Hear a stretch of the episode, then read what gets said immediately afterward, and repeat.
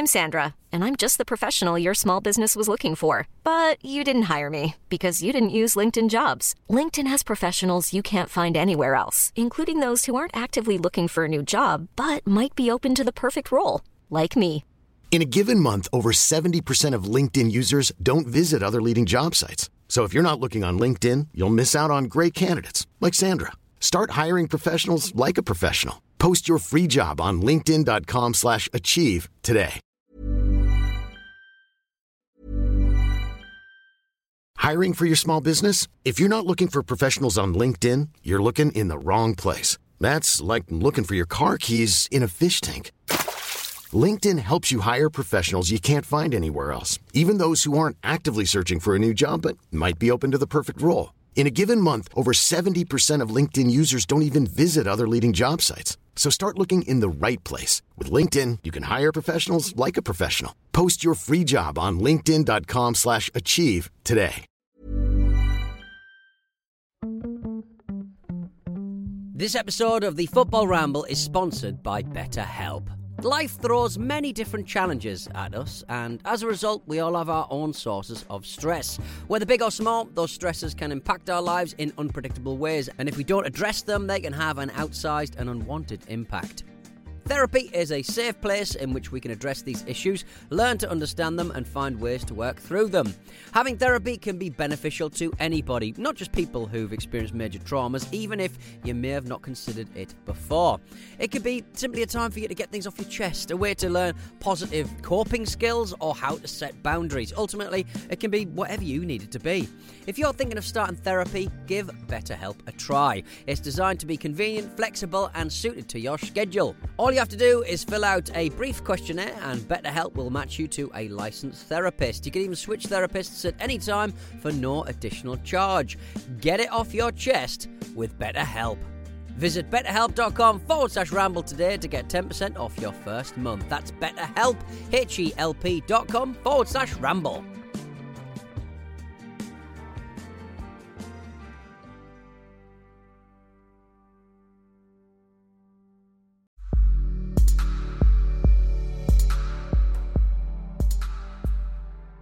Hello and welcome to the latest and somewhat different edition of the Penguin podcast. I'm not Richard E. Grant. I'm in fact Marcus Speller from the Football Ramble, and I'm here with my usual outfit of Jim Campbell. Hello. Luke Moore. All right. And Pete Donaldson. Good afternoon. Mm, so, for those of you who might not be familiar with the Football Ramble, it's a podcast about football in which we ramble.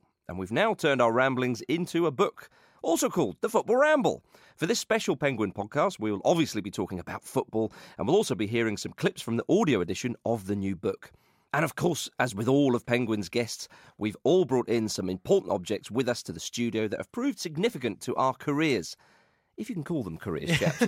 Hmm. Our burgeoning career. We were allowed in the building, and that's the best it's going to get for me, I think. I mean, that's that's the pinnacle. Yeah. Being allowed in a building. yeah, someone showing you into a room and giving you a cup of tea. Mm, But first up, football and books. Perhaps not a subject with the finest literary tradition. Uh, there are some good football books, Yes. for those who are not aware, and there are some not so good football books. In which camp do we find ourselves? is We'll, the find, question. we'll wait and see. I, I think coming down the side of the good football books, one that springs to mind for me is All Played Out by Pete Davies, which Yes. actually was re-released as a book called One Night in Turin.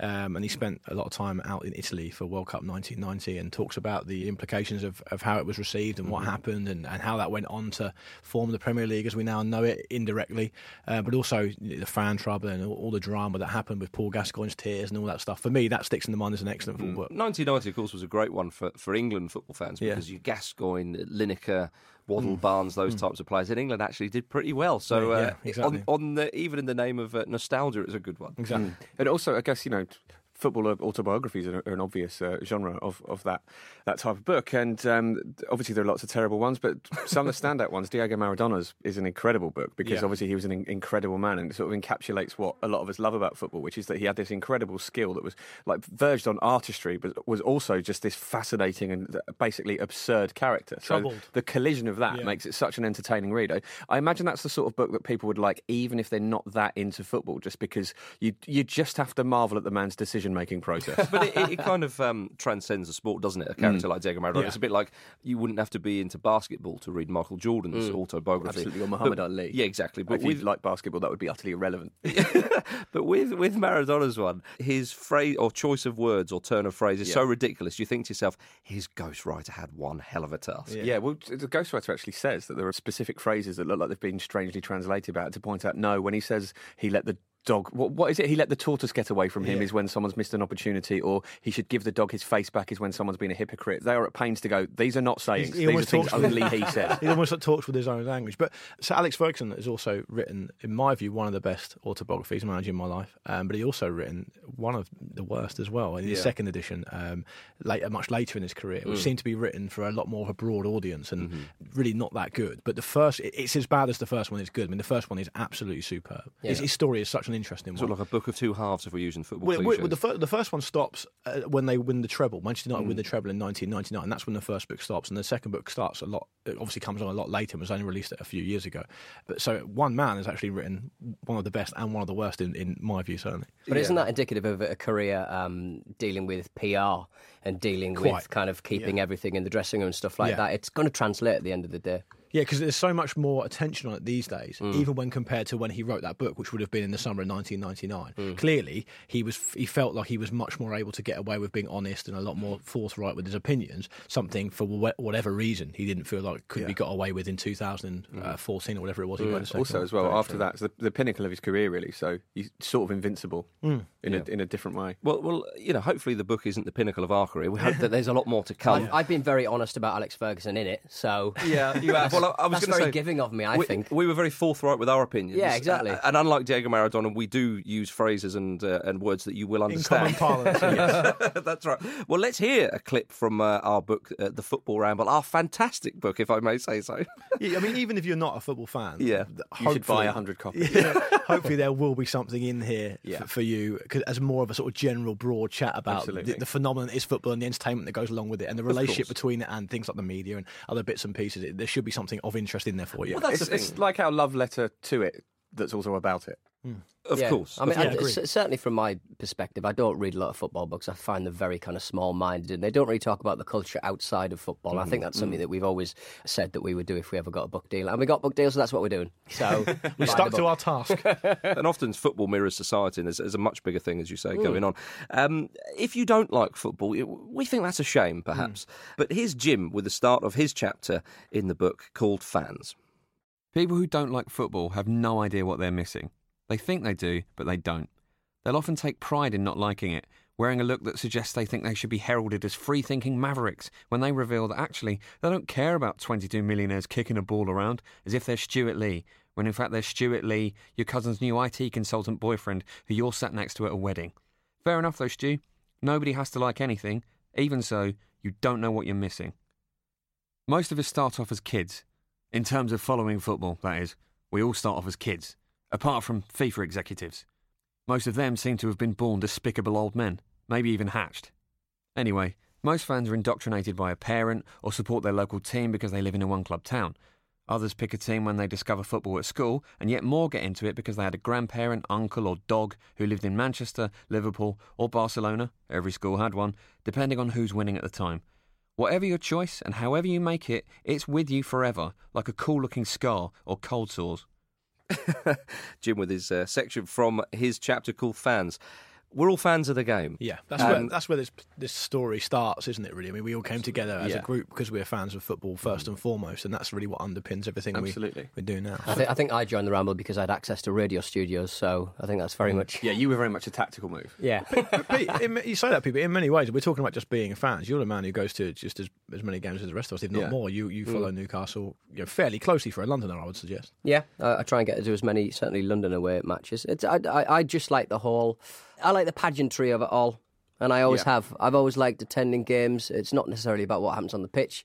For example, a, a story that I deal with in the book a couple of times is a man eating an advent calendar at Fulham once. Yeah. Uh, sharing an advent calendar with his son. It was only like the 10th of December. That's the annoying thing. Maybe they just got it from cheap from Tesco's. How but- decadent. my my uh, my earliest memory of, of being a football fan is at going to Fratton Park, uh, which is where Portsmouth play, where I'm from, the team I support, uh, with my uncle, um, who's, who's sadly passed on now. But he first introduced me to the excitement of going to a game, and and. Mm. Because everyone sees football on TV now. I know back when we were, we were a bit younger, football wasn't on TV as much as it is now, mm. but you're still aware of it. You know the football's there. but it's only when you go to a game for the first time, especially if you go at a very impressionable young age, that you think, wow, this is something really special. Mm. I can remember the whole crowd almost feeling like there was one, like it was one organism. And for me, after that, it was. It wasn't even like I was like I was hooked, like the whole cliche people say I was hooked. For me, it just seemed completely impossible for football to not be a part of my life from that on. It was like, why mm. would you never want to be a part uh, of that? I, think a lot of people think that you know that, that football is just another part of their life, in the same sense that being at school is a part of your life, growing up, and going to work is a part of your life. But the, the, the example you're using there about Portsmouth is a very traditional kind of working class kind of thing. And Pete, actually, before you used to go and watch Newcastle, you would go and watch Hartlepool again, a much more kind of local kind of feel. But Jim, you are an Arsenal fan. Yeah. If you go and watch Arsenal now, it'll cost about sixty quid or Yeah, something. it's an inc- incredibly expensive. very, very different experience, Yeah. and one that actually turns a lot of people off football. Indeed, and uh, also, I mean, Arsenal are a great example because if things aren't going well, the fans get frustrated that they're paying so much, and it, it, it sort of poisons the atmosphere a little bit as well. So it's it's definitely a, it's a strange modern phenomenon. that. Um, But as the Arsenal fan, Jim, can you understand when people say, because it happens more, more and more these days, oh, I've fallen out of love with the game anymore. There's nothing there for me anymore. Absolutely. I mean, I've certainly been in a situation where I've been to a game and it's cost me maybe quid, which like which is pretty much the cheapest ticket you can get. I remember watching us draw nil nil with Fulham. Andre Arshavin ran about as much as I did, and I was just thinking, like, I, I, I- it's not like I ever regretted going, and I would happily pay to support my team as I will do in the future, and probably for as long as I live. But for me, I think being a fan of football is, is actually also so much more, or about so much more than than the game itself. I think of it as being football with a capital F, almost like it's a universe that you invest in, in the same way you do, like in, in like the Star Wars movie universe. You know, it's, it's about the characters in the game as well, and all those those Yeah. mad, funny little things that happen when you know you get these men who are professional athletes who are then suddenly very rich, very famous, and they behave in ways that are very weird, and uh, as I'm sure we all would. And I sort of love that kind of pantomime soap opera element of it as well. Indeed, and of course, you explore that in your chapter, Very uh, much so. fans, i Yeah. in, in the book. I And think we- that's what bonds. Sorry, Marcus. I think that's what bonds us as far just because we don't. The four of us don't really take the game too seriously, do we? I don't, really, I don't really remember any of us getting fully angry about something within the game. We mm. sort of try and see it for, for what it is mm. and, and a, mm. a pastime essentially, and the humour around Yeah, it is yeah. something that you always need to keep sight of. yeah, definitely. And it, and it teaches us a lot about temperance, about humility, about the fact that things aren't always going to go your way. Mm-hmm. I think football could teach a lot of people a lot of things about themselves in many ways. Indeed. We're going to move on to um, the first of our objects that we've brought in. And it's funny you talk about people falling out of love with the game. I've brought um, an item along which uh, a lot of people have fallen out of love with in this country. it's, it's an England kit. It's actually a Euro 2012 England kit, uh, a big three lines badge uh, in red. Often it's uh, in a kind of a navy blue and whatnot. And uh, it's a long sleeve jersey as well. Right. It's quite a nice one looking back at it. Yeah. Yeah. They change quite. They change them an awful lot these days. It's a good. It's a sort of modern classic. That I, would, I would sort of go as far to say. But the, the reason why I brought that in is in the section of the book I wrote the foreword. I, I talk quite a bit about England or international tournaments, certainly, and that's actually that was the first love for me. I came in in 1990 uh, as a young sort of seven or eight year old at the time, and I loved it. I absolutely loved it. That was when my love of football was really ignited. And it was England. And England got to a semi final of a competition. And six years later, got to another semi final of a competition and looked like they could have won it. And we at the time we all thought we were underachieving. Yeah, it's insane, isn't It's, it? it's, that's I remember it well. And at that point, when we went out in the semi-final to West Germany on penalties, mm-hmm. it felt like a missed opportunity. Mm. Hugely. Whereas if, if it happened now, it would feel like we'd already won. Yeah. We- anything we get now is a bonus because we, we, because we are so poor now that if we got to that level, it would be just a huge success, whatever the circumstances. Yeah, but but I, I picked this. I mean, there was a number of England kits I, I own, and I and I could have brought them. But but that actually was um, the first time because we went as a group to to Kiev to Ukraine right, during yeah. that tournament, and that was the first time I'd seen England in a tournament match. And what a collector's item it was. They they played Sweden and won 3 2. I mean, to see a five goal thriller involving England and England being on the right side of it in a tournament, Because we hadn't beaten Sweden in a long time in a tournament, had we? I think maybe even ever at the time. It- it- they were a bogey side. something like that, wasn't They, there? they were a bogey side for England, certainly. But for me, international football is still the pinnacle of the game. I know I part ways with a lot of people there, and I understand that because the Champions League is, is often seen as the best. Uh, I suppose yeah. level and arena of, of football, but international football is slightly different.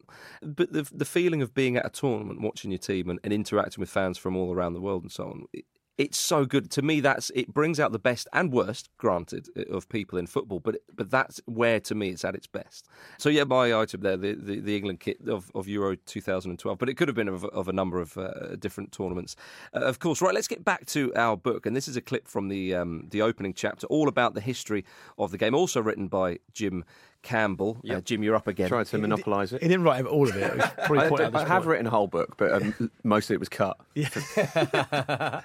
we had to pick up the slack, right? Yeah. So, what is it exactly about balls? There's something irresistible about balls. If a ball is nearby, then every atom of you is compelled to bounce it, throw it, or kick it. It calls to you like a mysterious orb made of pure fun. You don't know why, you sometimes don't even notice it happening, but you just need to play with it. Much is written about how football began, about who invented it, and at what point it became enough like the game we have today to be considered football. Maybe it exists because it has to. Something about us needs to kick around a spherical object, and football has evolved so that we can satisfy this urge.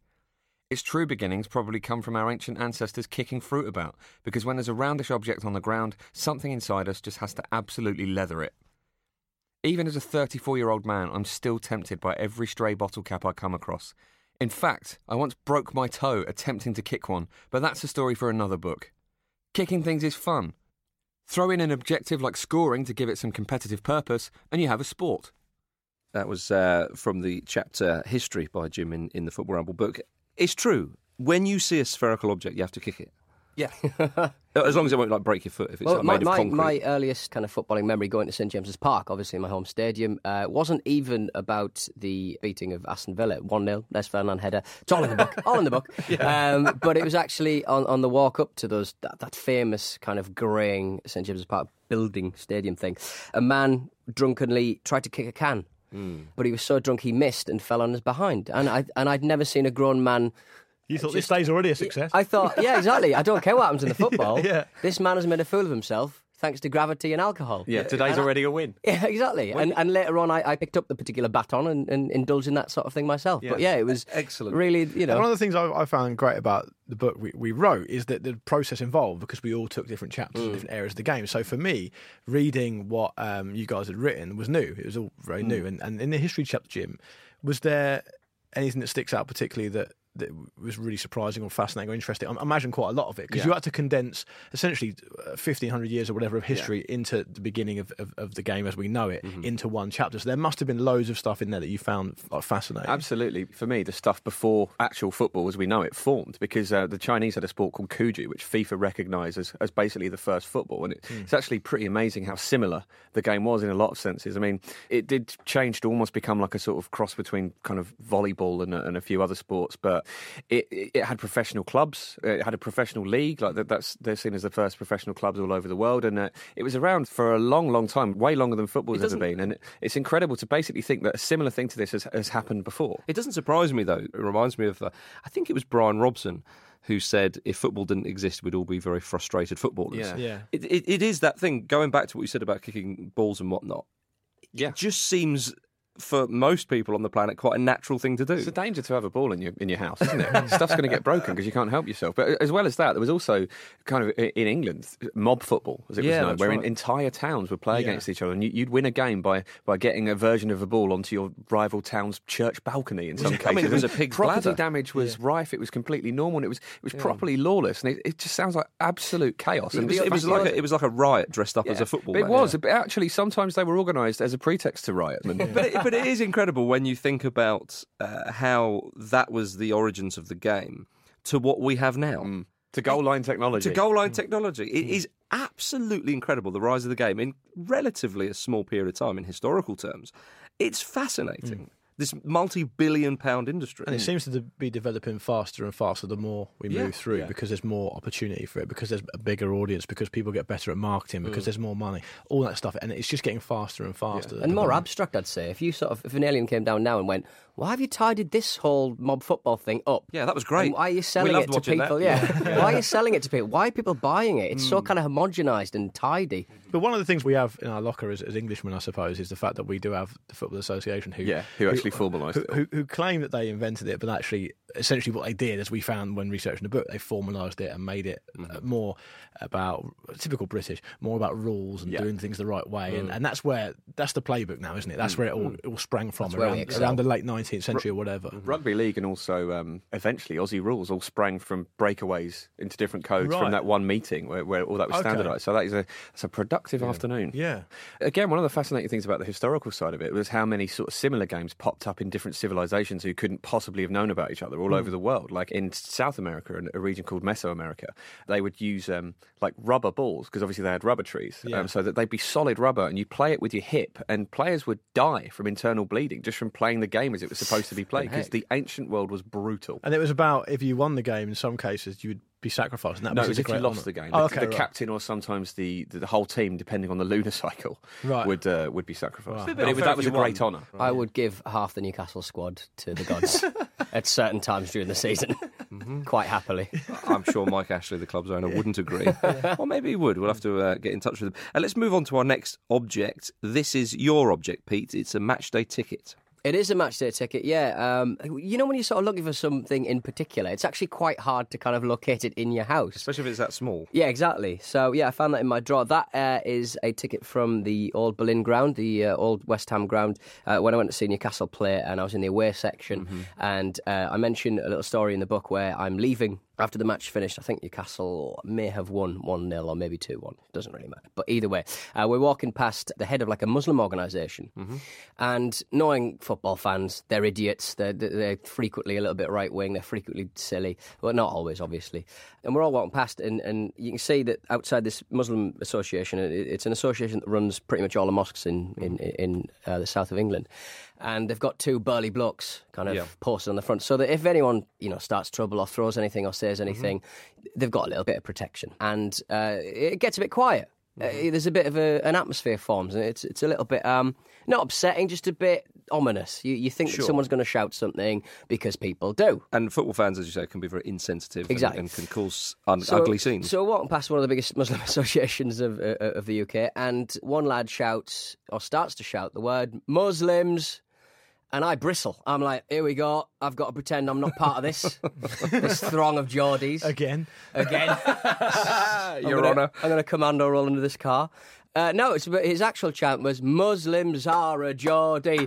Muslims are a Geordie. It's the whole kind of like Yeah. uh, manager, insert manager's name is a Geordie. Yeah. So and so is a Geordie. He's And one of us. Yeah. So Muslims are a Geordie. Yeah. And I've never been. Did everyone prouder start singing along? Everyone started singing along. The whole crowd was singing Muslims are a Geordie, which is a beautiful kind of, especially in the northeast of England, which is not always thought of as being particularly temperate. You know what I mean? And, Yeah. and, and, Pete, and the um the ticket itself's got a grease stain on it. pie. Okay, that's why I genuinely was interested. It was pie. Um, Did- I, do you like a match day pie? I do like a match day pie. Well, I used to work for Leicester City Football Club back at Filbert Street. Yeah, I, I before they to- were champions. Before they were champions, let's make that very clear. I You set, played your part. set the foundations. Yeah. But uh, yeah, I used to work for Leicester City, and I used to uh, I used to serve pies, so I know exactly how delicious they can be. Yeah, indeed. Because we didn't sell all of them every day. Um, we used to be able to walk home with them because you can't sell them again like two weeks later. Certainly not. I not. imagine some football clubs might well do that. in, in the book itself, there's a fascinating passage where I go into the uh, foil codes on the pies: chicken balti, red. Don't give it uh, away, man. Yellow Just spoil it. that. I was gonna Yellow say. foil is chicken and mushroom, Yeah, it's a and it goes on like that. Really, You and your fascinating passages. See, this was obviously, as you say, at the Boleyn Ground Mm. or Upton Park, as people often refer to it, West Ham's old stadium. The stand you were in was the Bobby Moore Upper, Mm. which is lovely, isn't it? When you think, I mean, that that's named after the great Sir Bobby Moore, and you think where West Ham are now in the uh, in the old Olympic Stadium, or the sort of old Olympic Stadium, new Olympic Stadium. I suppose both new in are. the London memory. Stadium. Did you did you guys? Well, it is the old Olympic Stadium because it's not currently The Former Olympic Stadium. Then maybe that's more accurate. All right, chaps, it's time to hear something else from our audiobook of the Football Ramble. This time it's a chapter that isn't written by Jim. Luke, you did the honours for this one called Media. Plenty to talk about here, but let's hear a clip first. Football has gone from a pastime conducted on a Saturday afternoon in your local area with like minded individuals to an ever present, ever evolving 24 hour pantomime set inside a huge circus, and the modern media has made it impossible for any of us to miss a single beat. From 24 hour rolling news channels all over the world to the internet, and from more than 150 live games shown each season just in the top flight in England alone, to countless radio phone ins, YouTube channels, and fan forums, we truly now live in the football age. It permeates every level of our discourse and consciousness. It's a wonder any of us get anything done. In fact, thinking about it, do we actually get anything done? Maybe that's why the economy's in the toilet and it has been since 2008. It wasn't a financial crisis, it was football's ability to finally invade every single part of our collective lives and stop us concentrating on the important stuff. We should probably start thinking about how to sort it out. Problem is, I'm way too busy watching backheel goals from the Argentinian second division on Vine to dedicate any time to it at the moment. It's probably possible to conclude that these days the media is almost as important as the game itself. One can hardly exist without the other. Football owes its very livelihood to the money it receives from TV networks, and, at the last count, that amounted to just over £5 billion for the right to show the Premier League from 2016 to 2019 in the UK alone. With those TV networks then subsequently beholden to the amount of subscriptions and viewers they can attract, both rely on the other for their very survival. That was taken from the chapter Media in the Football Ramble book by Luke Moore. The media machine that Mm. is uh, alive and very well in, in football is quite something to behold. Do we belong to it? I Very think, much so. Yeah, I think I think we I think we do, and and, and We've sort of snuck into it. yeah, Yeah. through the back door maybe. But We don't make any money. but, but We are stowaways in the media machine. That's something that becomes sort of quite apparent when I was writing, actually, Hmm. because we, you go through all the traditional media, and, and it was quite interesting to look at how radio first, then newspapers, and then television got involved in football Hmm. and realised that it was popular. And then you obviously naturally chronologically move through how the media interacts with football. Mm-hmm. And towards the end of the chapter, I did realise that actually we're very much a part of it Yeah. because I start talking about things like YouTube channels and fan forums and internet and its relationship and with, with the game. Um, and you are a part of it. And you almost find yourself commenting on yourself. And, and and we talk about this all singing, all dancing machine of, of football media, 365 days a year, 24 hours a day. And, yeah, we're very much part of that. And when you do a podcast like we do, or, or anything in the game, when you're talking about what's going on, you need to keep up with it because so much stuff can happen in a day. Yeah. Inevitably, it doesn't, but it can do. And you you find yourself drawn into these kind of 24 hour rolling hmm. football news outlets and so on and so forth. And you sit there going, man, this is this is the death of news at one point, but at another point, you are watching it, aren't you? Yeah, and also, I mean, people within it, they, they almost cease to feel like real people. Like Mario Balotelli feels like a fictional character out there Yeah. doing all these things for the benefit Or of just a character from a film or something Yeah, like that, doesn't absolutely, yeah. The problem that football may have in the future, and I talk about this elsewhere in the book actually, is that its its very popularity is is intrinsically based on the fact that it's at its heart a simple game. So Mm. the fact Mm-hmm. if you want to go out into the park over the back of your house with your pals and a ball, you can essentially replicate in your own mind at least whatever you want to replicate. And when football keeps going on that relentless quest for commercialism, for more money, for more um, accountability when it comes to laws and rules like video replaying, that sort of stuff. They have to. I'm not going to get into the debate whether that's a good thing or a bad thing, but they have to be careful that they're not going to change it so intrinsically that Yeah. it becomes something that people on the street don't recognise anymore. Mm. And I think a lot of people, as we talked about earlier, just just with Jim about people being turned off by the game, I think a lot of people feel that that moment might have already come. Do you think it's getting to the point where kids are nicking their dad's shaving foam to take it down the park and use it as vanishing spray? Yeah. Are you going to need more and more accessories. I don't think we've got to that yet, but I do say the word yet. I think um, with football, you're right. Look, it's a very simple game, but yet people try and add so many layers onto it, and you see it with computer games as well. They're, they're a big one where people almost say live out your reality through this, but actually. The game is what really we all care about. You know, you can you can recreate things, you can have different clips Yeah. and, and whatnot. But when you and Pete, you're you're big on this as well, and, and rightly so. I think we all are in any kind of media outlet, whether it's a commentator, a pundit, uh, someone who's created, as I say, a game or whatever it may be, if you think for a second that you are more important than a substitute sitting on the bench of a lower league club who's actually playing the game, then you're in trouble. Mm. And, and and I think accessibility for me was quite big in my stadium chapter, for example. The provision for disabled supporters is obscene. And, and some of the worst offenders are some of the league's leaders, like Liverpool's not great. I know it's an old stadium and stuff like that, but if you can't provide a provision for, for, for a certain amount or a certain percentage of disabled people, you should shut the ground because it's not fit for, for purpose. I, I go on at length about the fact that I'm proud to use the tube every day, but something like I think it's something like uh, sixty percent of the tube network disabled people can't use. Mm. So if you can't provide football to everyone who could possibly enjoy it, you're failing, and you shouldn't be allowed into the game. You shouldn't be allowed to make money off the game when you're excluding supporters whose money is as good as everyone else's.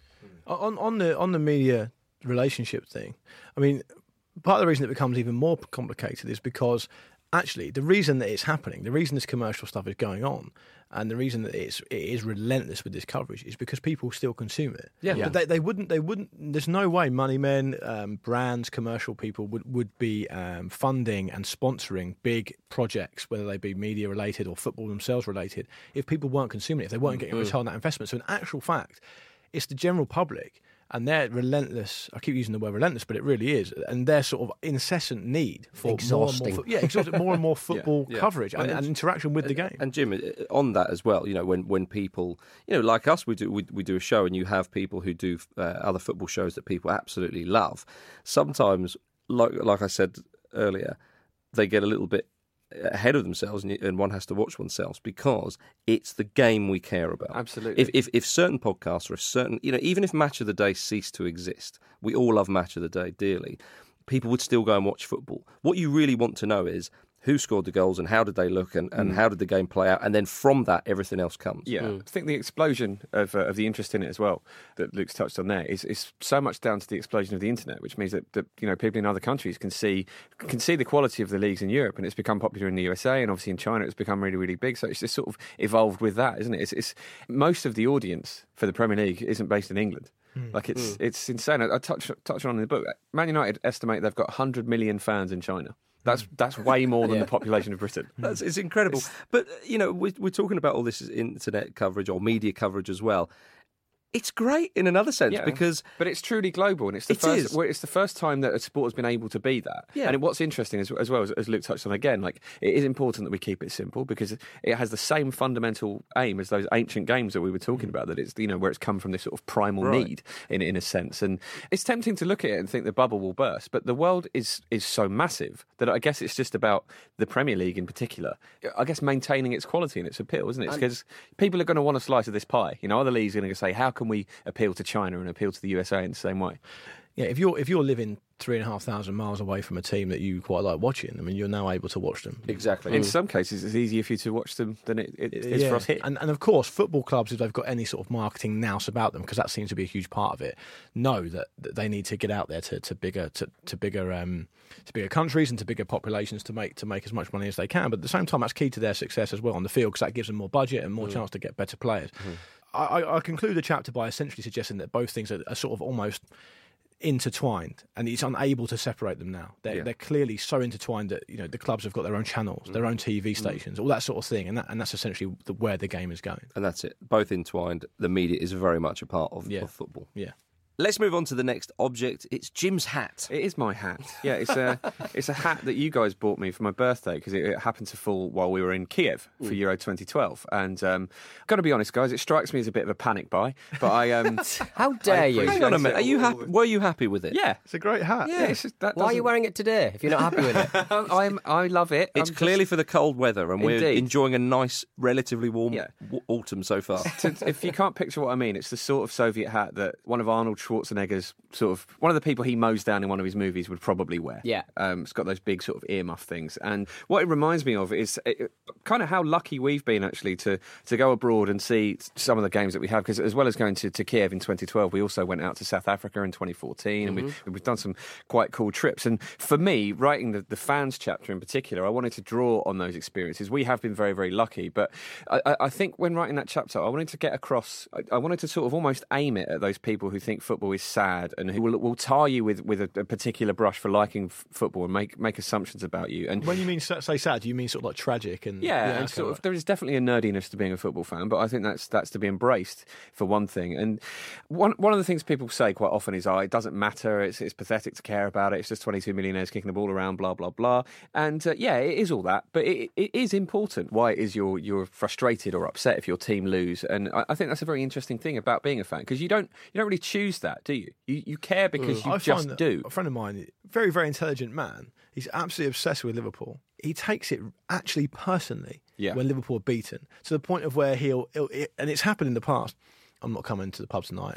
I just don't feel like it. When Liverpool won the Champions League in 2005, You didn't see him for three weeks. He, no, he, he genuinely said to me like, in a really heartfelt way because I watched the game with him. This is the best night of my life. and, And, and he spent it with you. He's other, well, quite. He's otherwise. I'm not suggesting it's unintelligent to feel that way. I'm just saying it's, it's curious because he's not an irrational man, is what Yeah. I'm saying. Yeah. So, but football can bring that out in Absolutely. people. We've all been lucky enough to be at various Champions League finals. And Marcus and I, we went to Rome, didn't we, to see Barcelona against uh, Man United. And you guys saw, was it Dortmund against Bayern at Wembley? Yeah, at Wembley. Yeah. Yeah, so we're very lucky to have experienced that. But the, the atmosphere in those grounds, especially when none of us have any association with those clubs, was, was phenomenal. I've never experienced anything like it. And it's it is a truly powerful thing. It's sort of a it's this feeling that you can only really experience if you're invested in it. It's a it's a whole biological process that a lot of people will never get to appreciate. Well, it's funny, and and going back to what you said, Luke, about your mate, the Liverpool fan. In the foreword, I mentioned something similar. Actually, now that's only ever happened once to me, I think, and I and I mention it there.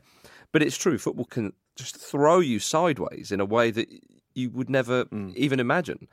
To me, that's that does sound like irrational behaviour, and that's too far. But it's about belonging, isn't it? Because if you look at the fact that Leicester City just won the Premier League this last season, if you were going to boil that down, Leicester City fans who've, who've supported that team for a long time through thick and thin, mostly thin, Mm. have now in a position where some of them will be taking almost personal credit for their team winning the Premier League title. Oh, we did this, we did that. As they should, though, because they've no, no, spent not so much saying, time. I'm not saying they shouldn't, but I'm just saying if you boil it down, Yeah. have they actually done anything towards it? Other than obviously put their money in and go and support Mm-hmm. their team, which is important. Mm. But the point is, it's hard to think of anything else where you would so willingly take such a lot of credit publicly for something you haven't really done. One of the things I touched on in this chapter actually is that you know football is something you love. So in a way, if you love it, you're sort of claiming to know about it. So when you support your team, you stake your reputation on them. Yeah. So when you lose, Oh, people take it laugh at very you hard- about very it, and when you yeah. win, you that's where you sort of get Bragging that credit. rights. Yeah, Bragging it's rights, always that's talked about. is, isn't it? It's always talked about local bragging rights, isn't it? Whenever a game, a local derby happens. It certainly is. Uh, okay, it's time to get back to our audiobook, The Football Ramble, and let's head to a chapter called Players that was penned by you, Pete. Why did you want to nab this one? I think probably because I wanted to do the stadium chapter a lot, and then I thought, well, if I've done quite a dry subject and try to, you know, bring bring it to life a little bit, uh, I thought players would be a little bit easier. So this is very much my dessert chapter. Char- I see. The characters in the game is something you get to look at as your meat and drink. Oh yeah, exactly. Yeah. Oh, it's fascinating. You're saying meat and drink, he's saying dessert. Yeah. It's, it's you have, know, them, have them all on the same plate. the full course, I would say. Enjoy it. Uh, well, let's hear a clip now. And, and here you are pondering about the apparent chasm between mere mortals like you and me, more you, and professional footballers. Footballers used to be like us. Broken, fallible, heart on the sleeve humans who just so happened to have a decent left foot on them. They didn't need to commit to a life of riches and fame at the age of five. They were free to live a little. Maybe learn a trade on the side, play a little non league and get discovered while working as a sparky on a housing estate. Although I appreciate the sacrifices and devotion to the craft of the modern footballer, they have about as much in common with me as a Michelin starred chef, a NASA engineer, Wonder Woman. Because of this, meeting your idol is invariably like sniffing a bottle of week old milk. You know it's on the turn, you know you'll be wholly disappointed with the experience, but for some ridiculous reason, you want to make sure. Nowadays, the modern footballer is a well drilled PR mini mogul. They give toothy smiles to every potato faced youngster they encounter, knowing any slip up could lose them thousands, if not millions, of social media followers. They conduct every conversation with their manager behind a cupped hand, knowing there are thousands of cameras filling up millions of SD cards, each taking in every conceivable trajectory, positioned in every conceivable place. And that's before we get to the scourge of the camera phone. That was a clip from the chapter Players by Pete Donaldson. Uh, whenever anybody asks you, what would you do with your life if you could do anything? What, what job would you do? I always say, professional footballer. Yeah, Now, No, a I co- know that only leads you up to the age of 35, 36, Yeah. 37 or something like that. But it's true. If I could have done anything with my life, it would have been professional footballer for the first, as I say, 37 years. It's a common one, isn't it? And one that we all fall into fairly sort of lazily, I guess, by mm-hmm. saying that. It's, it's interesting though because I interviewed a, a troubled ex-professional footballer Yeah. fairly recently, and he said one of the things that he finds fascinating and actually quite odd is that with all the increasing coverage that we've mm-hmm. obviously just talked about earlier. So football fans only really consider the two hours between three and five on a Saturday and the two hours on a Tuesday night or whatever. Yet in the reality, certainly in his experience, was you know a world away from that. That's essentially four hours a week. Yeah. The rest of the time, um, obviously training aside, and they don't do an awful lot of training in terms of comparing it to an everyday full time job. So it's completely different, and it can be not always, but it can be an absolute nightmare. Well, it's it's such an intriguing profession, and, and any sports profession really is, but but football in particular. If you think about it, for the first, you know, say between, say we're talking a very successful football career here. So between the ages of 18 and 36, you're making enormous money. You're playing in, in huge stadiums. People chanting your name. You're absolutely loved. After that, where do you go? It's not even like you can become, you know, like the Rolling Stones. Your best years are behind you, but you can still fill a stadium. You can still fill a stadium. What you do, you can still do what you do in an older man way. In football, it goes. And so those, I don't know, as I say, 15 odd years or whatever it may be, are so incredibly scrutinised and so lauded and so much written about them. It is a fascinating thing. And, and having so much disposable income, but not really having anything to spend it on apart from just objects. You Yeah, can't you yeah. can't travel Yep. you really. You get a couple of weeks off in the mm-hmm. summer, and they're usually just you know found in Dubai or Miami or LA or something like that. But for me, that would be the most frustrating thing: Yes. not being able to escape and do your own thing. Yeah. Be like being a paid lot- teacher. Yeah, it's insane. It's well, it is like being at school, really, in, in a mm. sense, as a, a, a professional and some footballer. and some and some men and women need that regimen, but Yeah. a lot of people can't handle it. You, you essentially sign yourself up these days, particularly to a life of that. Mm, and and of course, it's not a terrible job, all things being equal. Mm. In the grand scheme of things, it's clearly not a woe is me story. Mm. But there are a lot of restrictions that aren't otherwise considered by the average football Where, fan. where are you going to meet your wife or husband? It's going to be a nightclub where all eyes are on you. Mm. There's going to be a certain criminal element that is going to gravitate towards you, so you've got to avoid that. There's going to be a certain type of person who's going to be attracted to the fame and fortune. So how do you weed that out? How do you how do you not go insane when you're talking to someone who you think is just a normal person and you're just wondering about what are they going to hit me with hmm. that I'm going to be blindsided and you by? struggle with that yourself, of course. Exactly, Peter, you know. obviously. But, but the big, well, he, struggles, he struggles to, to make friends. But, I mean, it's- but the, the big, speaking of that, the biggest thing that came out of that David Beckham documentary, where he went away with some of his old school friends to South America because he'd never really travelled uh, for exactly the hmm. reasons Pete's just listed. He actually says at one point to the camera, "I can't really make friends." I'm not able to do that because Yeah. I don't really know what their motivation is. Hmm. So that's why I'm here with all my really old friends. But in a way, there was something quite tragic and actually quite sad about that. There is, yeah, but it's changed a lot, hasn't it, with footballers? Because footballers would drink down the pub. You know, Yeah. pe- people said they could have a chat with a, with a, well, with a Pete said that footballer they, years they, they years. let other trades and stuff as well. Completely, and and you know David Batty, I think it was David Batty.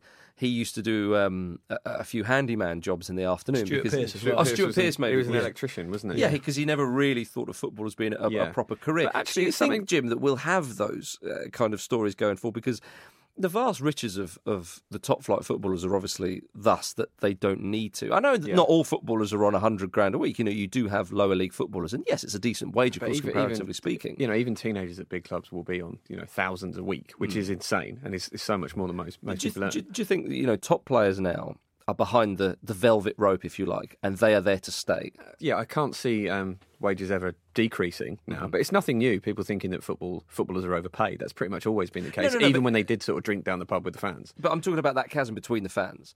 Do you think then that's it? That the footballers will always be inaccessible now? Yeah, of, of course. And I think as well, another thing as a footballer, I guess you've got to have your eyes on is if, say, you get a career-ending injury, which are you know are quite rare now, but still do happen. What else are you going to do? They don't learn how to do anything else, do they? And so after football, it becomes a bit of a problem. I wonder if now they earn so much that they can cushion themselves. But even then, there's pressure to make investments that mean in a short career, you know, you have to set yourself up for life with quite smart financial decisions that might not necessarily be Well, your remit. A lot of a lot of footballers appear to be, um, or even ex-footballers appear, appear to be quite poorly financially advised. Yeah. I mean, the bankruptcy rate for ex-footballers is four or five times higher than the national average. Mm. But of course, I mean, I agree with Jim to an extent. It's very difficult to see it going the other way because when people say to me, which it does happen fairly regularly, "Oh, footballers are overpaid," my answer is always the same, which is, well, "Where do you want the money to go? Yeah. Who, who, who do you think deserves the money Yeah. more? Yeah. Because whether you like it or not, it's a five billion pound industry just with TV rights for the next three years in the. UK alone. So who do you want to get that money? It's also private money. Well, this You is know, it, Jim. Hmm. Players are really the only avenue you can give that money to Mm. because they make it all happen. It's very true. It's time to move on to our next item, and we're looking at you now, Luke. That's me. The object that you brought in. What have you got for Oh, us? what Sorry about the done, rust. Yeah, I've got. Um, I've actually brought. You've brought in. A, it's a bin bag by the looks of it. What's in the bin bag? That is what we're uh, asking here. Here we go. He's well prepared. It's a. it's a pair of Adidas Copa Mundial football boots. Copa Mundials. Got, Yeah. got some mud on them as well. Mine- Clearly well loved. The boots I've had for about I don't know, probably about ten years now, maybe a bit longer. So many strikers' skin cells on these studs. Yeah. You're Pass 'em raking round, your pass feet 'em down round. the back of their legs. Fairly. Let's have a- point- let's if you, have a if you go. smell them, they smell very authentic. Well, they Fairly, do. Fairly uh, irregularly used these days. But this is a sign of the times as well, because I used to like Copa Mundials as well, and, and World Cups with this studded version. These are the Moldies for, for all you Boots fans. And uh, they're black, predominantly black boots. Yeah. Yeah. People think of referees wearing these boots now. Yes. Middle aged I mean, man. Someone wearing white boots in the Premier League used to seem like a real flash thing to do, didn't yeah, it? it? these were like the go-to boots to have when we were younger. Yeah. And they're like wearing a pair of slippers. They really are. And the Yeah. reason I brought them in is because I wrote a chapter about grassroots. Indeed, yeah. Well, as you say yourself, that's definitely a cue to hear another clip from the audiobook of The Football Ramble, and this is you keeping it real. For every Cristiano Ronaldo tantrum, Giorgio Chiellini slide tackle, and Lionel Messi mazy run, there are several million of us trying and failing to replicate them on a bumpy pitch at playing fields all over the country every single week. Football at the grassroots level has its own style, though, its own unwritten rules and culture, and its own universe in which the players operate and function. I played football at what could accurately be described as the lowest level of organised football possible for years, and I honestly enjoyed every second of it. These days, although my playing days are behind me, I often head over to the playing fields near my parents' house on a Sunday morning when I'm visiting to watch the local league teams playing, usually in all weathers with a huge amount of passion and enthusiasm for the game. What manifests itself almost every time is a hugely enjoyable, engrossing melodrama in which everyday men are cast in the role of hero occasionally, villain more often, and bit part accessory to both glory and failure on an almost minute by minute basis. I genuinely enjoy watching football at this level over any other for a mixture of reasons, including the fallibility of the protagonists, nostalgia, and realism. It is impossible to feel far removed from the game when you can hear and feel almost every kick from just a few yards away. That was from the chapter Grassroots, written by Luke Moore. Grassroots football. We are all very familiar with that. We don't know what it's like to be a professional footballer or play in front of 50,000 people. Mm. We know what it's like to pretend. We know what it's like to pretend, and we know what it's like to go down the park on a Sunday morning or whatever it is with your mates playing in a team. Well, the reason it's important, I felt, for me to write, I really was passionately wanting to write this chapter, is because for a good period of my life, I didn't actually get to watch an awful lot of games on that Sunday or sometimes on that Saturday afternoon because I would be playing. I would be playing with my friends in, the, in a local team or whatever. Yeah. And that actually, when I started thinking about it, that's a big part of football. Mm. So people, you, you might, we might write something in the book about, you know, going to the Champions League final. And, and as Jim said, we've been fortunate enough to do that. Not everyone's going to experience that. The vast majority of people who will ever watch the sport won't But people those will games. know what it's like to have a kick around with their friends, and, and because you've got the referee there and the assistant referees, and the, you do feel like a part of it. And grassroots football looks so different around the world as well. Yeah. It's absolutely wonderful. I think David Beckham said something quite nice. He said that, uh, you know, England may well have created the game of football or formalised the rules of football.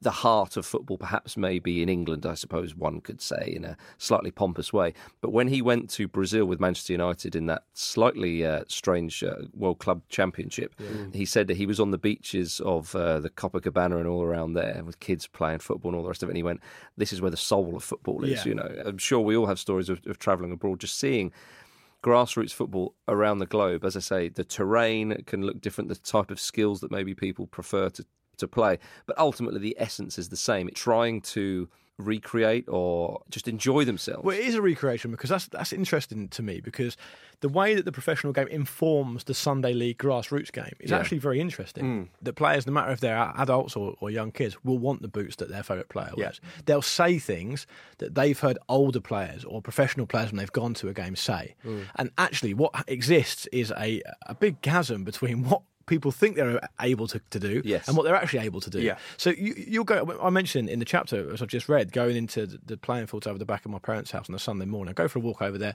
and see people. Now, all these players, I'm not. I'm not judging these players because I'm one of them, or I was one of them. They're all, they're all fairly terrible footballers, right? Mm. If they weren't, they wouldn't be playing here. Yeah. But they still say stuff like, "Right, let's get our passing game going. Let's knock it mm. about. yeah. Let's turn on that."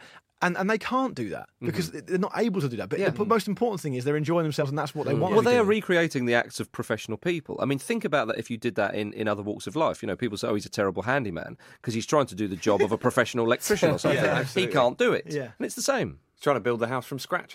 There's already a house there. But one of the, one of the classic sort of types that you see in those sort of games is we've all played with this guy, or indeed been him. The guy who just shoots from everywhere. That guy's a dreamer. Yeah. Do you know what I mean? He's just he's picturing those goals in his head, and he's he's just going to try and make it happen, regardless of how frustrating it is for everyone else who's available for a pass. Well, I talk about um, the different types of grassroots football player you get in the book, and I break them down into parts, and um, he's definitely one of Yeah, them. but then of course on the professional level, you get someone like Cristiano Ronaldo, and it works out okay for Yeah. him. Um, talking of, I suppose, is this the sweet spot between amateur and professional football? Uh, the England national team. Yeah. we haven't talked too much about them for obvious reasons. We didn't want to depress you too early on in, in the podcast, but at the moment, the England national team are in a, in a bit of a funny way. And it's funny, the history of the England national team, it's almost like football in kind of microcosm. Yes, they've had a tiny bit of success, but really most of it's been a bit of failure and disappointment. The early days before success, we assumed that we uh, were successful before international started to be played because we had this whole idea that we'd invented the game. Yes. Then obviously a bit of vindication in '66 when we did win, and we've just been trying to live up to that ever since. Yeah, it that- really that was has that been something that's happened from early on because England refused to go to the early World Cups, didn't did, they? yeah. They- we don't, we don't, we're not really interested in that sort of stuff. 1950 was the first World Cup England, it was. which was, I think, the fourth World Cup. But I think up until just as a casual observer, sort of been doing the show and, and enjoying football for the last however many years. I think up until maybe a, a- a few years ago, people thought that's just a bit of a blip. You know, we'll be back Yeah. up there soon. Yeah. And now people are starting to think this is bad. Yeah, I- we've peaked. Yeah. I mean, my, my you know, I, I didn't like football, I must admit, until I was about um, 14, 15, and my first World Cup was World Cup 94. Which England weren't involved in, you know what I mean? So my heroes are Roberto Baggio and Romario, uh, and the I- island football team and stuff like that. So, uh, and then my chosen football teams were Hartlepool and Newcastle United. So I mean, neither of them have had any success in my lifetime. I see the possibilities before me, but my love of football doesn't come from any sort of success. It just comes from, oh, that was almost passable, wasn't it? you do get used to it. Obviously, as a hmm. Portsmouth fan, that that FA Cup win we had in 2008, that wasn't. I didn't sort of think to myself, "Oh, great, now we're on our way." I thought, "Oh, hmm, this is quite nice. This It's is something not to last." But Marcus, you're the one who's always asking the questions. I want to ask you a question. Yes. Can you foresee England winning a European Championship or a World Cup, the two big tournaments, uh-huh. in the next, say, 30 years? or if we get invited to the Copa America in Yeah, South America. Uh, this, this is the frustrating thing because I can. But I think to myself, but it probably won't happen. That's the annoying thing Why about do you think it won't happen? because I'm a realist. You need to have a bit of good fortune at a tournament, but also you need to recognise some of the faults that are already there and have a, a bit of an overhaul of the national game, which England have talked about for so long. And I just don't see England being canny enough, being wise enough, being streetwise enough to get to, to be world- humble enough. to be humble enough could be the word there. I I think the Premier League doesn't help the England national team in some senses. England is the only country, I would argue, where the quality of the National League is better than the national team. And I think that you see the quality week in, week out, and people are moving away from caring about the England team, which I didn't think would ever happen because hmm. people in this country cared about England for so long. I sort of choose to be realistic and say no because it's the hope that kills you. Yeah. if that answers your question in any way. Uh, but that brings us to the end of uh, the special edition of the Penguin podcast from the Football Ramble crew. It's goodbye from me. It's goodbye from you, Jim. Yeah, goodbye. Luke, say goodbye. Goodbye. Peter. Goodbye, everyone. It's been an absolute pleasure. For all the latest information about the Penguin podcast, you can follow at Penguin UK Books. And if you listen via Acast, you can see pictures of the objects we've been talking about. Cheerio.